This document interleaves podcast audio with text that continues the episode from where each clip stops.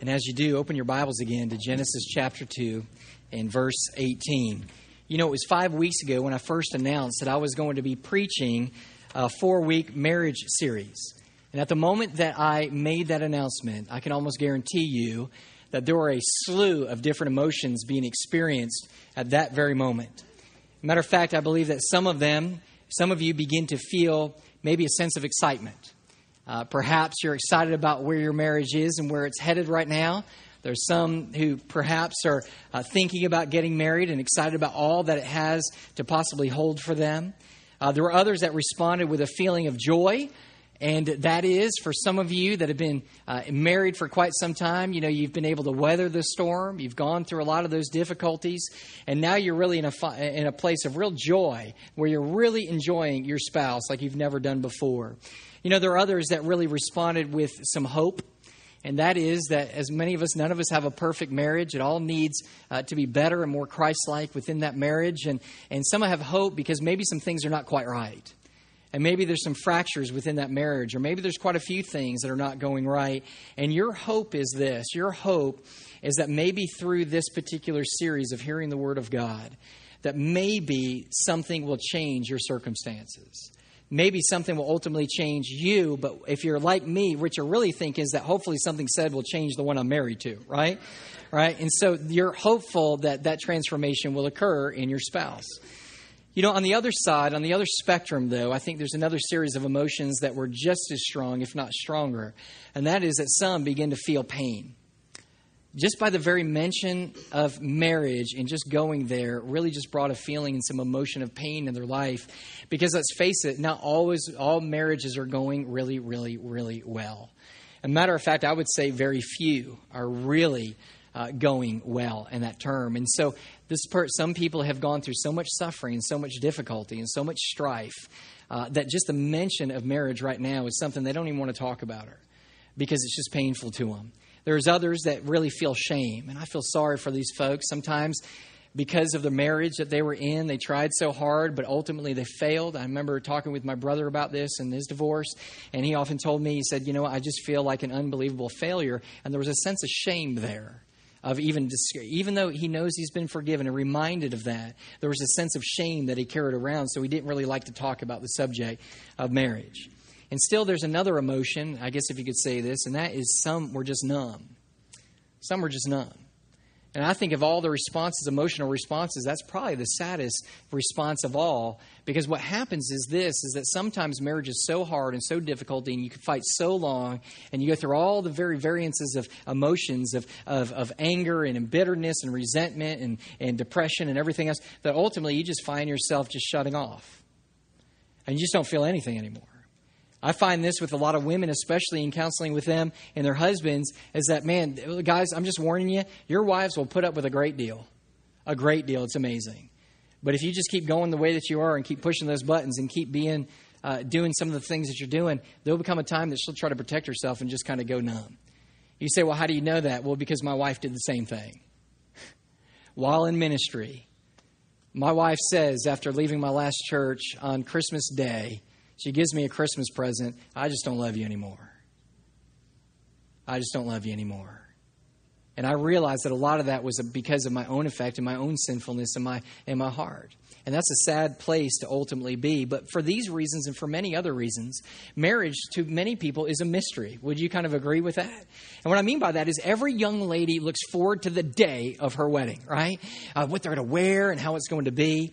But I want to let you know and just let this, and this might be kinds of pansy-ish of me, but I will let you know that guys look forward to getting married too. Right, guys?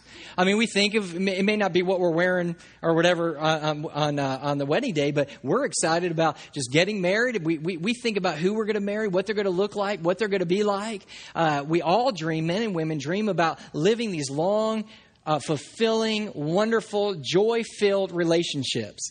And so we take these high expectations and we come and we walk down the aisle. Does this sound familiar? And then we say these vows to each other. We're really not listening. That whole better for worse thing, whatever.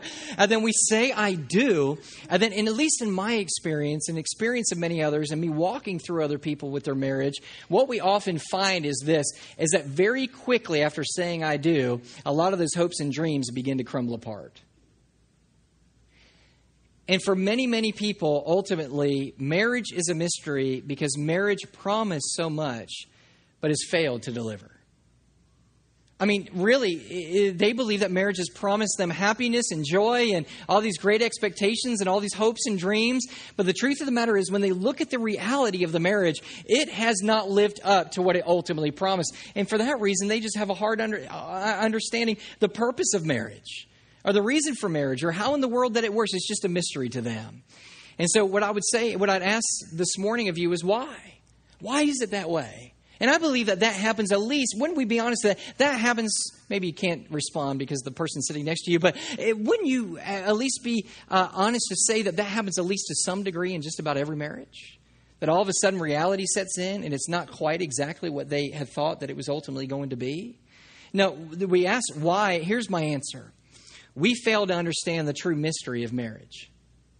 We fail to understand the true mystery of marriage. See, here's what I want you to get. The Bible talks about marriage as a mystery as well. You need to get that. In Ephesians chapter 5, Paul says that it's not only a mystery, he says it's a profound mystery. But what I want you to understand is this is that their definition of Paul's definition of mystery and our definition of mystery is different. When we say that marriage is a mystery, what we're in sense saying is that it's something that's too complex, too deep, or too obscure for us to understand. We just can't get our arms around this whole marriage thing. You ever feel that way? And then the Bible, though, has a different definition of mystery. Now, note this very carefully. The Bible defines mystery as a previously hidden purpose of God that has now been revealed for our understanding and enjoyment. So it's not that it can't be understood. It's just that the full meaning of marriage, and that's really what we're getting at the purpose of marriage. When we talk about the mystery, and Paul says the mystery of marriage, what we're ultimately saying is the purpose of marriage, God's ideal purpose of marriage, was not understood fully in completion when it was first given to man in the garden with Adam and Eve. It was not fully understood. The full essence and significance of that marriage would not be understood until many, many thousands of years later with the coming of the Lord Jesus Christ. And we'll see that. So, what he's saying is, it is a mystery. In other words, the true significance of marriage when first given was not fully understood. He says, but now we do understand. God has torn back the veil and demonstrated very clearly so that marriage does not have to be a profound mystery anymore. It says, because now we understand it. And so what we find is this is that what I find more often than not is the reason for so much difficulty and so much stress and so much heartache in marriage is simply because people misunderstand the mystery of marriage. That is, they misunderstand the purpose of marriage. Most people going in believe that marriage is about first some here's no particular order but some believe that it's about companionship right? Man i'm lonely. I hate being lonely. I just want some companionship right? And then you get married and then you're like man i wish i was lonely. Boy i wish i you with me right? And so you hear people say that and when you're on the other side you're like dude that doesn't even make any sense right? Uh, some it's for sexual fulfillment. And, and i think that's pretty pretty clear. And, and, and, if you don't understand this, if you've been in marriage for any period of time, you understand that this heavily is a purpose for men. Okay? You got that? All right, we'll move on. Number three having children, having a family. Okay? Having a family. Some people just really want to have. My, my wife is crazy about babies. Okay, crazy. I, I think they're pretty cool. All right, and I think they're great. Yeah, but I like like when they're older, when you could actually talk with them and you're not changing their pants. Okay, that's that's that's my area. Okay, that's what I like to be able to do. But she just loves it. Some people think that, hey, listen, we need to get this because I desire to be in a family. Another is is being in love. It's all about love, man. Love. Love will keep us together. Right? Captain and Tennille, you guys remember that? 107.3? You're all right. And so you, you, you, get that and you listen to kind of music like that, and, and, and, and it's about love. They just say, you know, why are you getting married? We're in love. We're in love.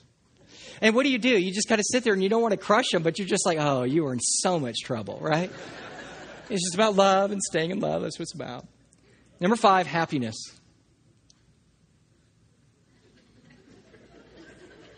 What, what's, what's God's purpose for you in getting married? God wants me to be happy. You guys know not to say that to me, right? You guys know to say that to me by now. After six years, it's been six years since I've been here, right, as a pastor. Don't ever come to me and go, God's purpose in my life is to be happy, because I will crush you biblically, okay? Uh, it will not be pretty. He, he, he wants to transform you in the image and likeness of Christ, but I'm getting ahead of myself. But it's funny because let me ask you is I think that most people they believe without even admitting it or thinking through it that the primary purposes of marriage is probably a conglomeration of these things with love and happiness being at the top of all that. Would you agree? And I think that's how people view ultimately marriage. However, none of these demonstrate the true mystery. That is the purpose of marriage in which God has intended. So, my goal today is to dig out all that junk, is to clean out all that false thinking. And this is very hard. When you've been clinging to this for so many years, to get rid of this, the Holy Spirit has to do in His supernatural work to come, to tear all that stuff away, and come and bring God's divine, sovereign work and His will inside of your life as it's, as it's clarified within the Scriptures. So, this morning, two truths that will help us understand God's ultimate purpose of marriage. Here it is. Number one, marriage is from God to His people. Marriage is from God to his people. Notice, if you will, in verse 18 with your Bibles. Genesis chapter 2 and verse 18. Notice what it says. He says, Then the Lord God said. That word then is very important because that word then, is, what it's doing is, is connecting what he's about to say and describe with what has already occurred in chapters 1 and the first part of chapter 2. Now, stick with me. Why is that important? What happened in chapter 1? What happens in the first two chapters of the book of Genesis? It's the creation's account. It's, it's Moses writing about God's creation and how he set this whole thing up. So, right before, in the first one and a half chapters of Genesis, what God actually does is he demonstrates how he does it. He speaks ex nihilo and creates the world ex nihilo out of nothing. So, there we see the creation of the world in those six days. On the seventh day, he rests. He's created the birds of the air, the fish of the sea, the beast of the field. Then he takes that same clay and he blows in, he blows life, and he creates man, right? Uh, then, after creating man, he sets out out rules and regulations and purposes for mankind to be fruitful and multiply, uh, to, to, to not eat, to eat. He may eat of all the uh, trees of the garden except for one, the tree of the knowledge of good and evil. So, what is he doing? He's setting everything up. Sin has not come and messed things up. This is his perfect creation. God is setting up this world to function perfectly. And then what he says is he says, then, verse 18, this is a continuation of God's original creative act. And guess what's included in it? The institution of marriage. This was not an afterthought. This was God's functioning for mankind and purpose for mankind for the world to truly go around. So keep that in mind. That's the context. So this is from God why? How do we know? Well, first of all, it's God's idea. Now, notice in verse 18 again, then the Lord, look what God said. It says, It is not good that man should be alone. I will make him a helper fit for him. Now, understand when you're first reading this, understand that God didn't realize here that he made a mistake. Okay, don't think that way. That's kind of how it sounds, but that's not what it means. It doesn't mean that God's sitting there, he, create, he creates all the animals, then he creates man, and then he's just like, there, it's all done. It's all good. We're done with this creation account. And no, he sits there and then looks at at, uh, at, at uh, Adam kind of sobbing and says, "Oh, wait, wait a minute. I'm going to have to add something else." That's not what's going on here. God knew from eternity's past that He would create a man and woman. God knew from eternity's past, get this, that man would fall and he would have to send his son to die on a cross. My son asked me that driving the other day. He sat there and he just asked me, he said, he said, Well, if, if God knew that man was going to fall and he'd have to send his son and watch his son die, he goes, Why did he send his son? Why did he create the world? And the only answer I can ever give is this for the glory of God. For the glory of God's Son. That's the only answer I get. I can't give any other answer except for that it brings glory to God. And we'll understand that when we're in heaven more fully, won't we? And so, what God does here is this He creates this, and then He says to the man, it's not that he doesn't understand. What He's going to try to get across in these couple verses is to illuminate Adam's mind to show his need. So show what he see what he does here. He says in verse 19, "Now out of the ground the Lord God had formed every beast of the field and every bird of the heavens, and he brought them to the man to see what he would call them. And whatever the man called every living uh, creature, that was its name. The man gave names to all its livestock and the birds of heaven and every beast of the field. But for Adam, there was not found a helper fit for him. So this is what God does. Continuing, he wants to show a need for Adam. So what he does, he has all the little reptiles and all the little hippos and all the little giraffes, big giraffes, whatever. They all pass by him, and he's sitting there going, giraffe, zebra, hippopotamus, whatever. And I couldn't remember them once I named them. But anyway, he does. He gets them all done. And then all of a sudden, he's going through this thing, and this is my sanctified imagination, I'm just giving some kind of thought. Somehow he comes to the conclusion hey, something's not right.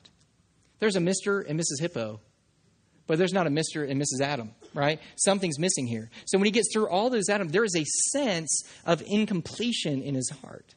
There's something that is missing with him. And what is that? That's a helper that was fit for him. He looks at them and goes, None of these are equal. So God brings this need to him and showing him these things and understanding. So understand, Adam didn't come up with the idea first. Whose idea was it first? God's idea. It was not man's idea, it was God's. Secondly, it was not only from God in the fact that it was God's idea, but it was also from God in the fact that it was God's provision. Now, notice what the next scriptures say in verse 21. He says, So the Lord God caused a deep sleep to fall upon the man and while he slept, he took one of his ribs and he closed up its place with flesh. And the rib that the Lord had taken from the man, he made into a woman and he brought her to the man. Now, notice this. This is a supernatural act of God. And what he does is he begins to create a woman differently than all the other creations. All the other creations, according to verse 19, came from where? Out of the ground. Out of the ground. Even man, out of the ground. But the woman was going to be created uniquely beautifully. How? By God being the first, um, uh, uh, um, uh, uh, what do you call it? Person that puts you to sleep. Thank you very much. That's it. Can't even say it. All right like I said, I, the surgery's messed me up. Anyway, they put you to sleep. He puts Adam to sleep. He puts him in a deep sleep. Then, when he's under, he does the first surgery, takes out a rib.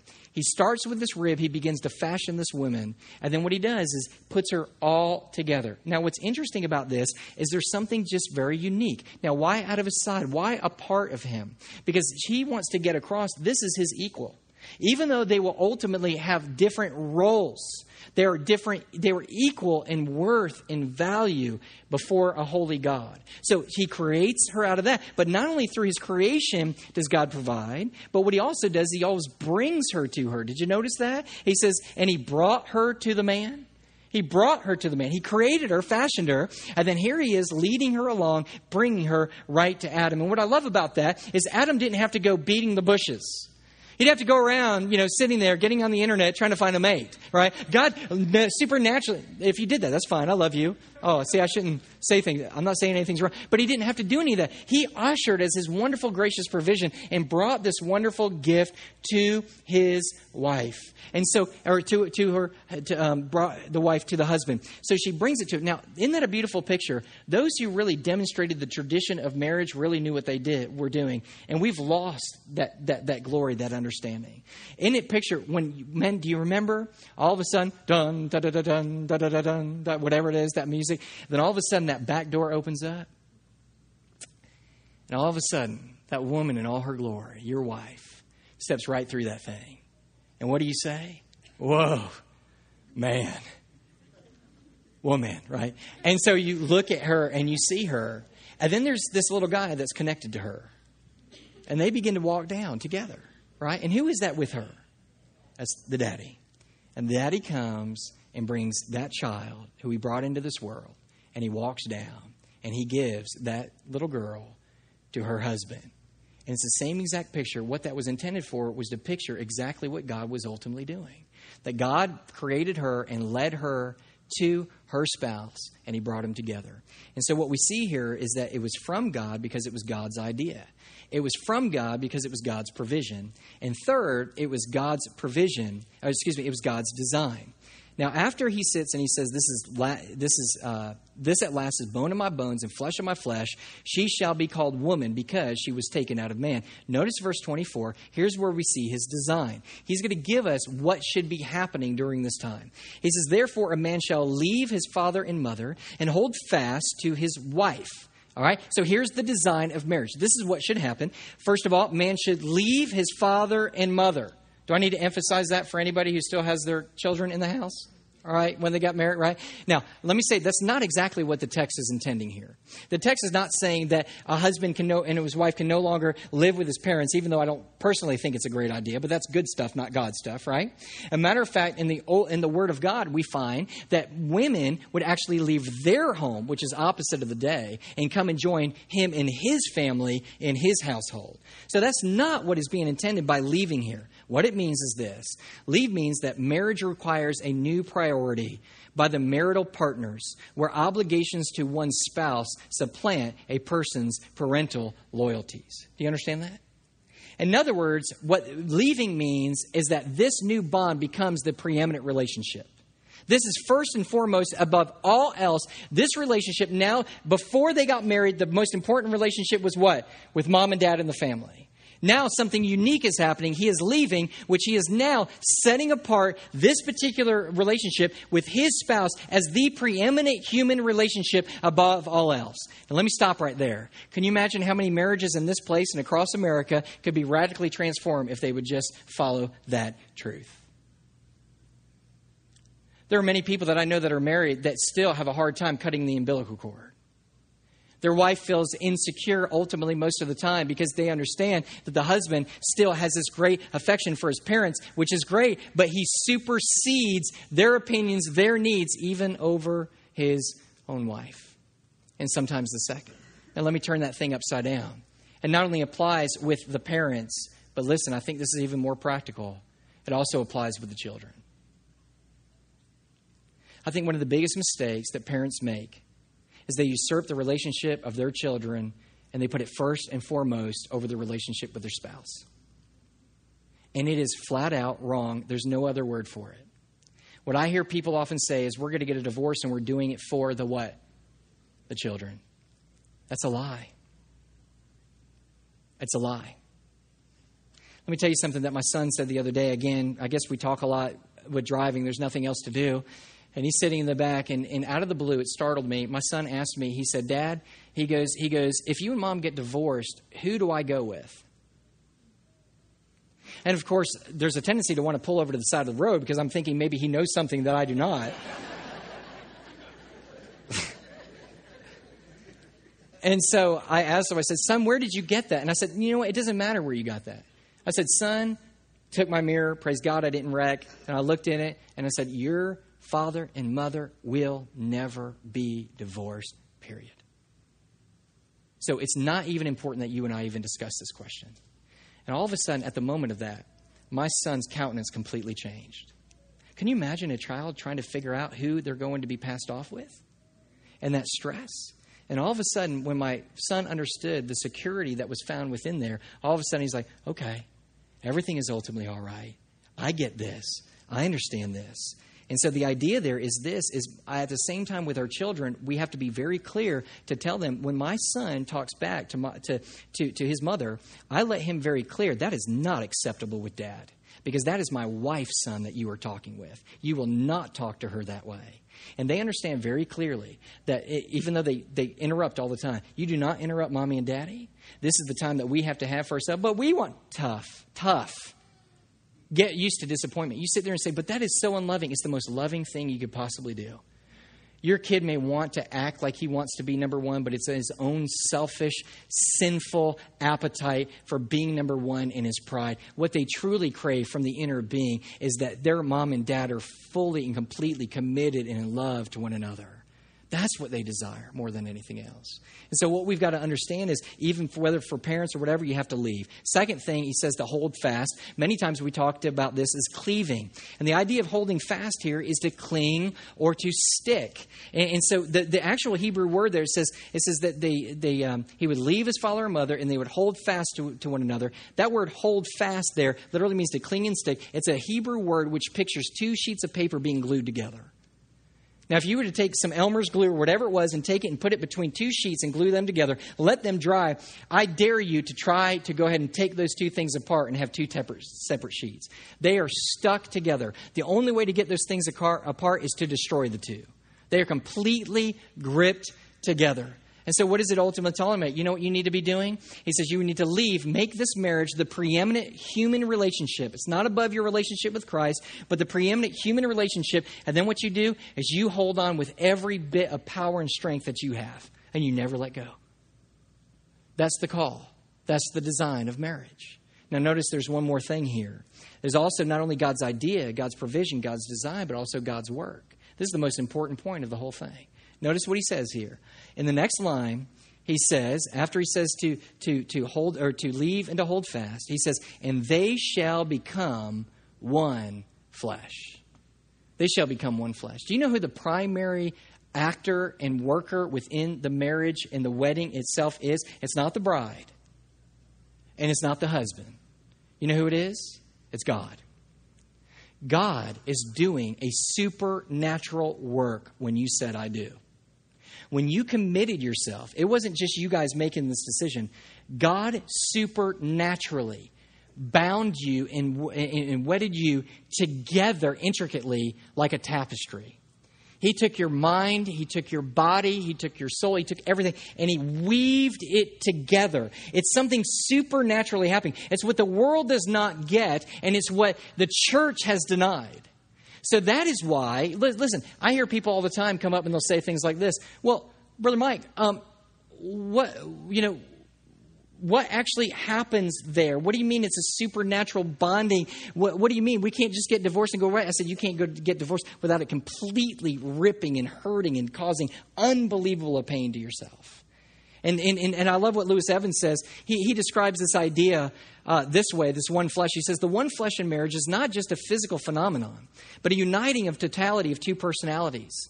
In marriage, we are one flesh spiritually by vow, economically by sharing, logistically by adjusting time and agreeing on the disbursement of all life's resources, experientially by trudging through the dark valleys and standing victoriously on peaks of success, and sexually by the bonding of the bodies. So this is interesting because oftentimes I'll hear people when, once they get married, they'll come back and they'll say things like this. You know, my problem is I feel like, and my parents are saying, and my friends are saying that I'm not the same person, that I'm actually losing my identity.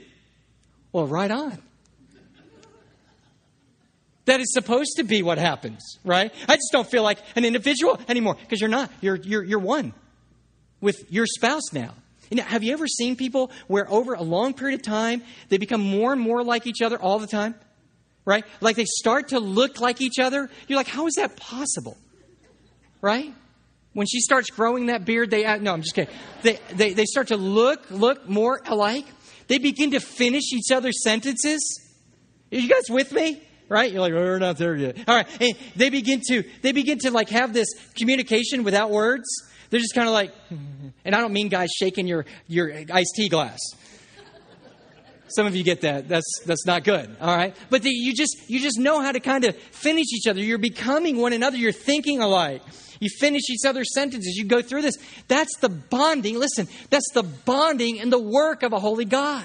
This is what he says. He says, My call for you is to leave, to make this the preeminent relationship in your life. You are to cleave, to hold fast, to hold on to it with all of your might, to never let go. And how many of you think we can do that by ourselves? None.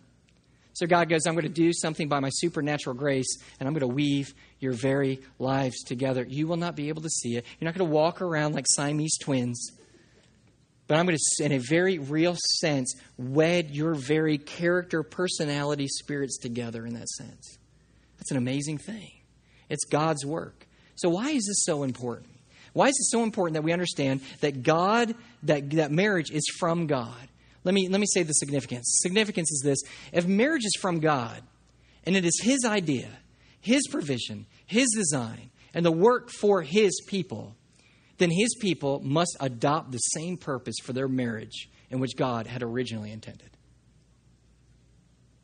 If God has created you, gave you life, and He has given you the institution of marriage, and He's given you everything the design and, and, and, the work and everything else to be able to put it together, then you and I, as submissive servants of a holy God, recognizing that, for us to believe or to practice that the purpose of marriage is anything else except for primarily what God said to is completely and utterly sin. It's for me to say, I will be God of my life. So, what we have to do is understanding that all this is from God, we have to humble ourselves and sit there, reject the purposes that we've said that marriage is primarily about, reject the fact that we thought that it was about happiness, reject, that, re- reject the fact that we thought it was primarily about fulfillment and companionship and sexual satisfaction, and sit there and say, God, by faith, I receive through humility your purpose for me in this marriage. So, what is the marriage? So, what is the purpose? It still leaves us at that point. Where the first thing we saw was that marriage was from God for his people. Here's the second point marriage is for God and his glory. Marriage is for God and his glory. Now, I want you to look over to Ephesians chapter 5. This is where we flip. You don't have to stick your little finger in there. Isn't that nice? I've been in sermons where I had like I needed more fingers, you know, because they're having you pass around. Ephesians, you could just close it. Ephesians chapter 5. Now, let me give you a little background. Here, Paul is writing the church of Ephesus, and he's letting them know about marriage. He's letting them know about the roles of husbands and wives and how this whole marriage thing is supposed to be able to function. And what he does, he does something very interesting in chapter 5 and verse 31. Look at it. He quotes directly from Genesis chapter 2 and verse 24. We just read this, the design of marriage. Look what he says in verse 31. In verse 31, he says, This, he says, Therefore a man shall leave his father so there's the leave. And the mother, and hold fast, there's the cleave, to his wife. And the two shall become one flesh. That's exactly, he's quoting exactly from what Moses wrote back in Genesis chapter 2 and verse 24, right? So what he's saying here is he's saying, here's the picture. Now he interprets this picture. He's going to give us the true sense of this. Then he says, notice the next verse, this mystery is profound. This mystery is profound. Notice, here it is. Don't miss it. Here's the purpose. And I am saying that it refers to Christ and the church.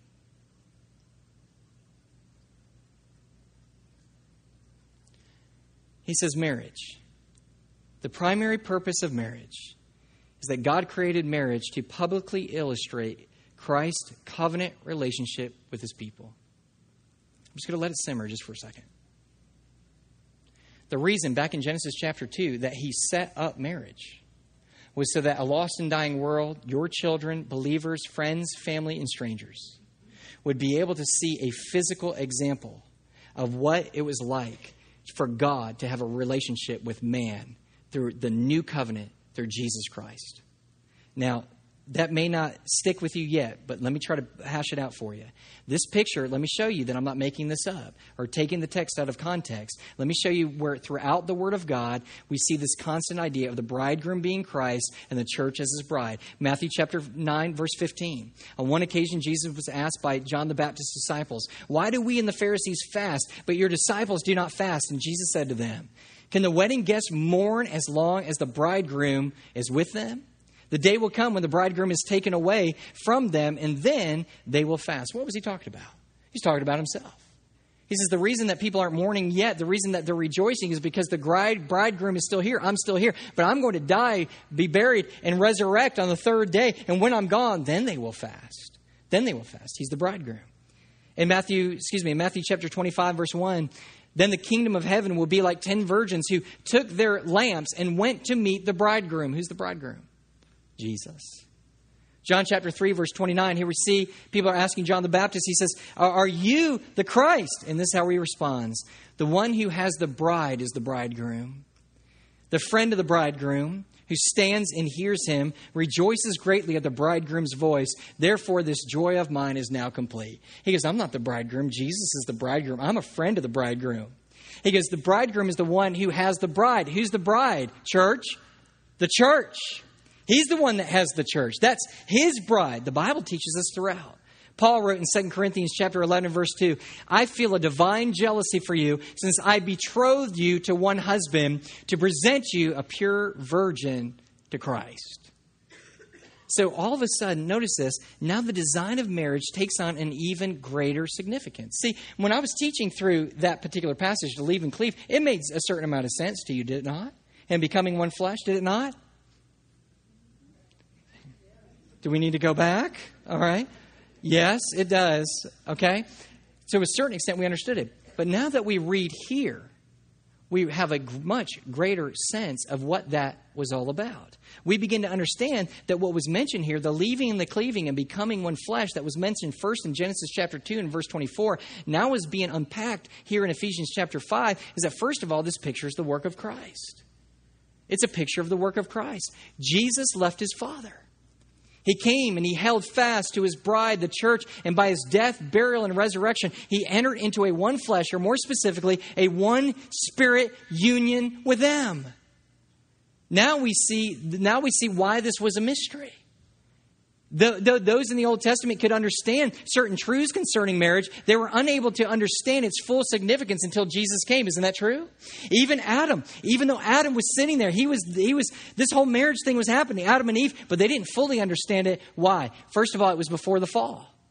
They had no idea that they were going to have to be redeemed. They had no idea they were going to have to have a Savior, a substitute to die in their place, to redeem them from the curse of sin. They had no idea. Even after the fall, they understood that this is what they were called to do, but it was a mystery. The true significance was a mystery until, guess what? The bridegroom came and died on the cross.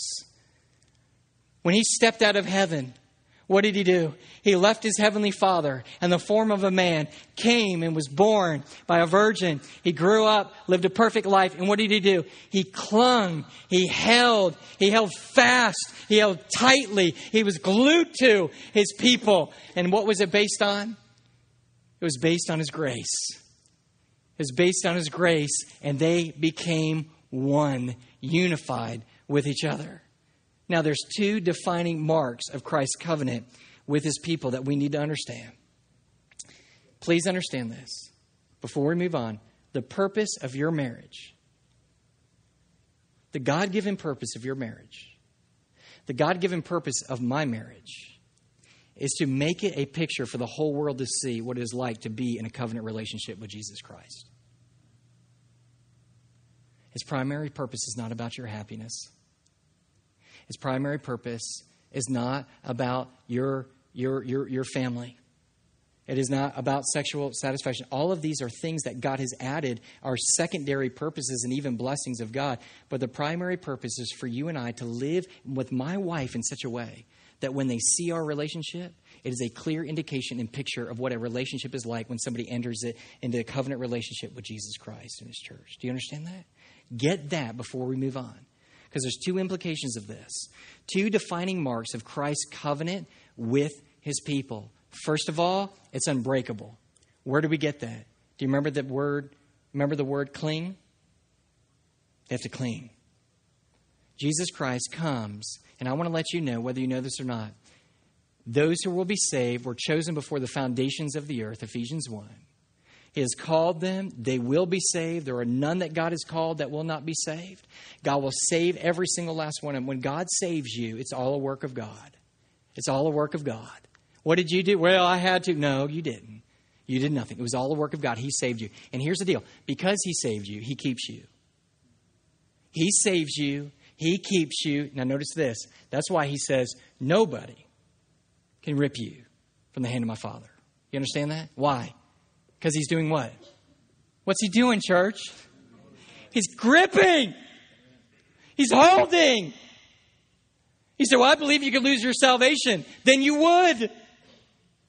You can't cling to him that tight. He clings to you.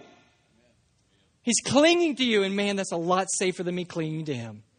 There'll be times that we fall away. There will be times that we that we backslide. Every moment of every day, but at the same exact time, he just not, it's unbreakable. That's why when Jesus speaking of marriage will later say this, he will ultimately, he will ultimately say in Mark, in Mark chapter 10, verse 8 through 9, what therefore God has put together, let not man separate. Let not man separate. So there we see in the idea of clinging that it's unbreakable. But notice this, because this is where I have a lot of people. A lot of people are sitting back going, well, man, we got this. I grew up Southern Baptist. I don't believe divorce. I know it's wrong.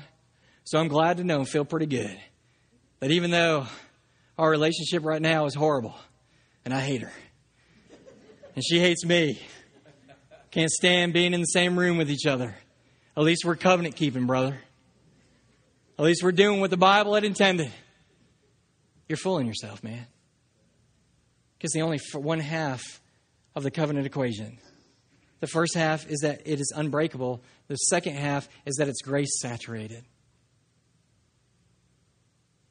When he says the two shall become one, the only way to do that is for God, through his death, burial, and resurrection, to give us something that we sinners, vile, wicked, disgusting, you perverted, sick minded, putrid killers, and myself in that bunch.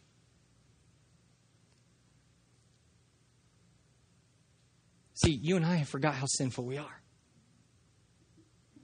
And God just sat there and said, I'm going to choose you not because of anything good in you, but because I'm good.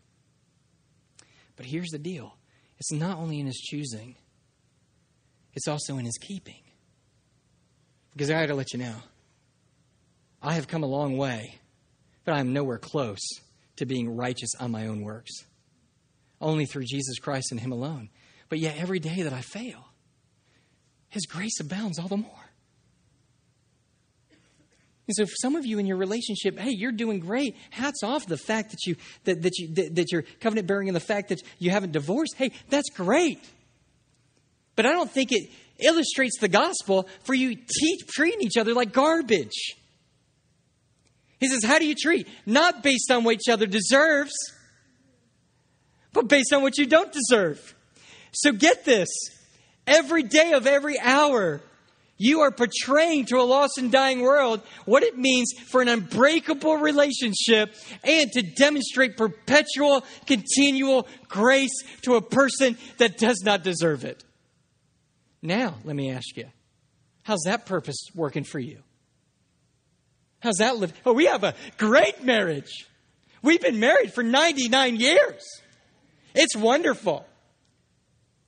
You still need to treat each other with the grace that you deserve or that you don't deserve. And so, this is what the Word of God teaches us in this. And what we're going to do for the next three weeks is we're going to unpack that idea.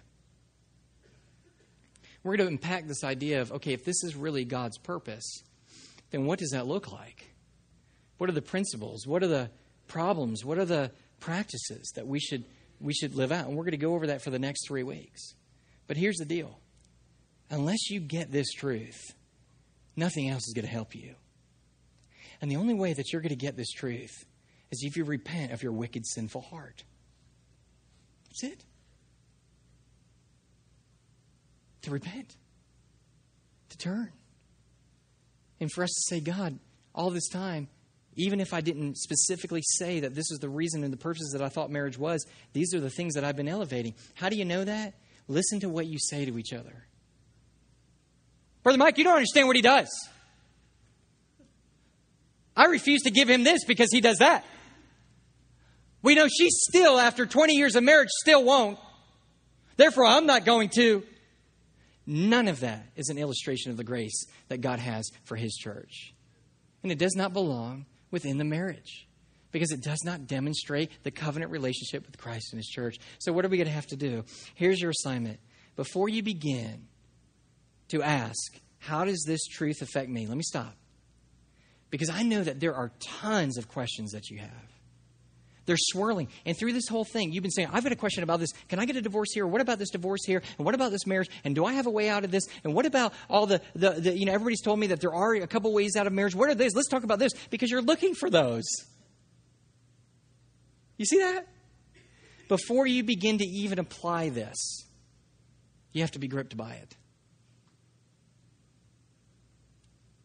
If you listen to this and it doesn't grip you, transform you, change you, and radically come and bring you to a submissive will that you say, God, it's your purpose over my purpose, it will never bring about change.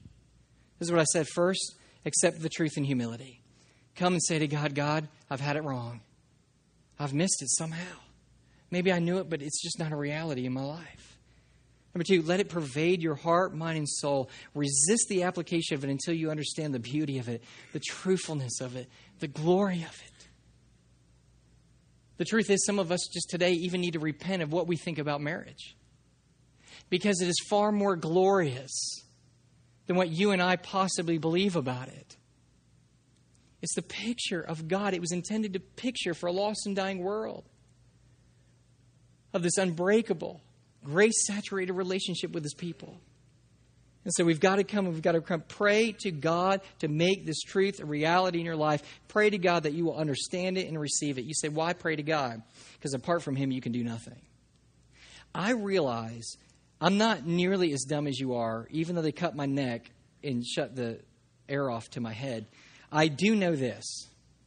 I do know that what I preach, as far as, and I think it's the clearest understanding of the scriptures, what I've shared with you today I know that there are a lot of preachers that would reject this teaching. But there's even more congregants, people in the congregation that will reject this preaching. But you know what I love about this is I'm not alone. Jesus in the book of Matthew, his disciples came to him and they began to ask him this question. And I don't want to get wrapped up in divorce because that's not what this is about. It's about marriage, not divorce.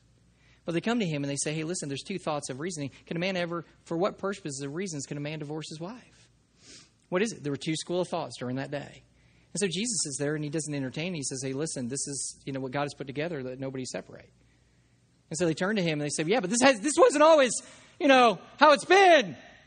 You remember Abraham? Don't don't you love our excuses? Yeah, but but but but and, and, Jesus is dealing with this. He says, Don't you know that Abraham allowed them to write a, a, certificate of divorce because of the wickedness of their heart? Okay, he's asking Jesus, Does he know what Abraham or Moses gave them, right? Okay, it's Jesus. I think Jesus knows what Moses intended, right? And so Jesus turns and he ultimately says this. They say to them, when he gets done explaining his view of what marriage is, the mystery of marriage, this is their response. If such is the case of a man with his wife, it is better not to marry. He says, if what you're seeing, Jesus, is truly the purpose of marriage and the picture of marriage, that truly what our relationship is to be is to be unbreakable and based on grace, it would be better for me never to have gotten married. See, what they were doing is this what God said the purpose was follow me to marriage, did not line up in the categories of what the disciples believed were the purposes of marriage. That's why it was wicked. That's why they couldn't receive it. That's why they rejected it. And so, this is what Jesus says. Here's the answer because I believe that's going on right now. No matter where you are in your walk in this marriage, you're sitting there going, I just don't believe that. I don't believe that's the primary reason. And you're fighting it. Because the truth is not, God's truth is not, is, is not in your categories of the purposes of marriage. So here's my only hope. Here's my hope. This is what Jesus said. Not everyone can receive the same, but only those to whom it is given. I know that not everybody is going to preach this truth and share this truth and accept this truth. But I do know this that if you're going to accept it, it's only going to be by the revelation of the Holy Spirit to your heart, who quickens your heart, softens your heart, and shows you that this is the truth of the Word of God. And the only way to do that is to be honest this morning and to be open to repent of sin and to turn from that sin. Let me say something before I close, and I don't want this to be the last thing that you understand. I know that even expressing this, especially the unbreakable part, there are a lot of people that are dealing with things, and you are saturated with guilt and shame because of your divorce or because of whatever it was that happened in your past. Listen, understand what we're saying. The marriage relationship is at the same time is based on the grace of Jesus Christ, getting what you do not deserve. Do you understand that if you repent of that, God forgives you? And you're not a second class citizen? If you repented of God, He's forgiven you of your sin, just like when I lost my temper yesterday. He forgives me of that sin. He restores us. He gives us a new future. He puts us back together. That's the grace of God. You didn't deserve it, but He gave it to you anyway. He saturates you with grace. So I don't want you to leave here in this place being all down and go, man, I'm a complete failure and all this and everything. God's grace is sufficient for you. But what I want you to understand is at the conclusion of this, is I want you to understand that if you don't accept this, this truth, that this is the purpose that God had intended, which is very clear in the scriptures to me, then you will not be able to receive what's going to be said from here on out. Hey, you may be hanging in there, it may be unbreakable, but grace may be the furthest thing from your mind. If you're going to demonstrate God's covenant relationship, it's not only unbreakable, but is also saturated with grace. Let's pray.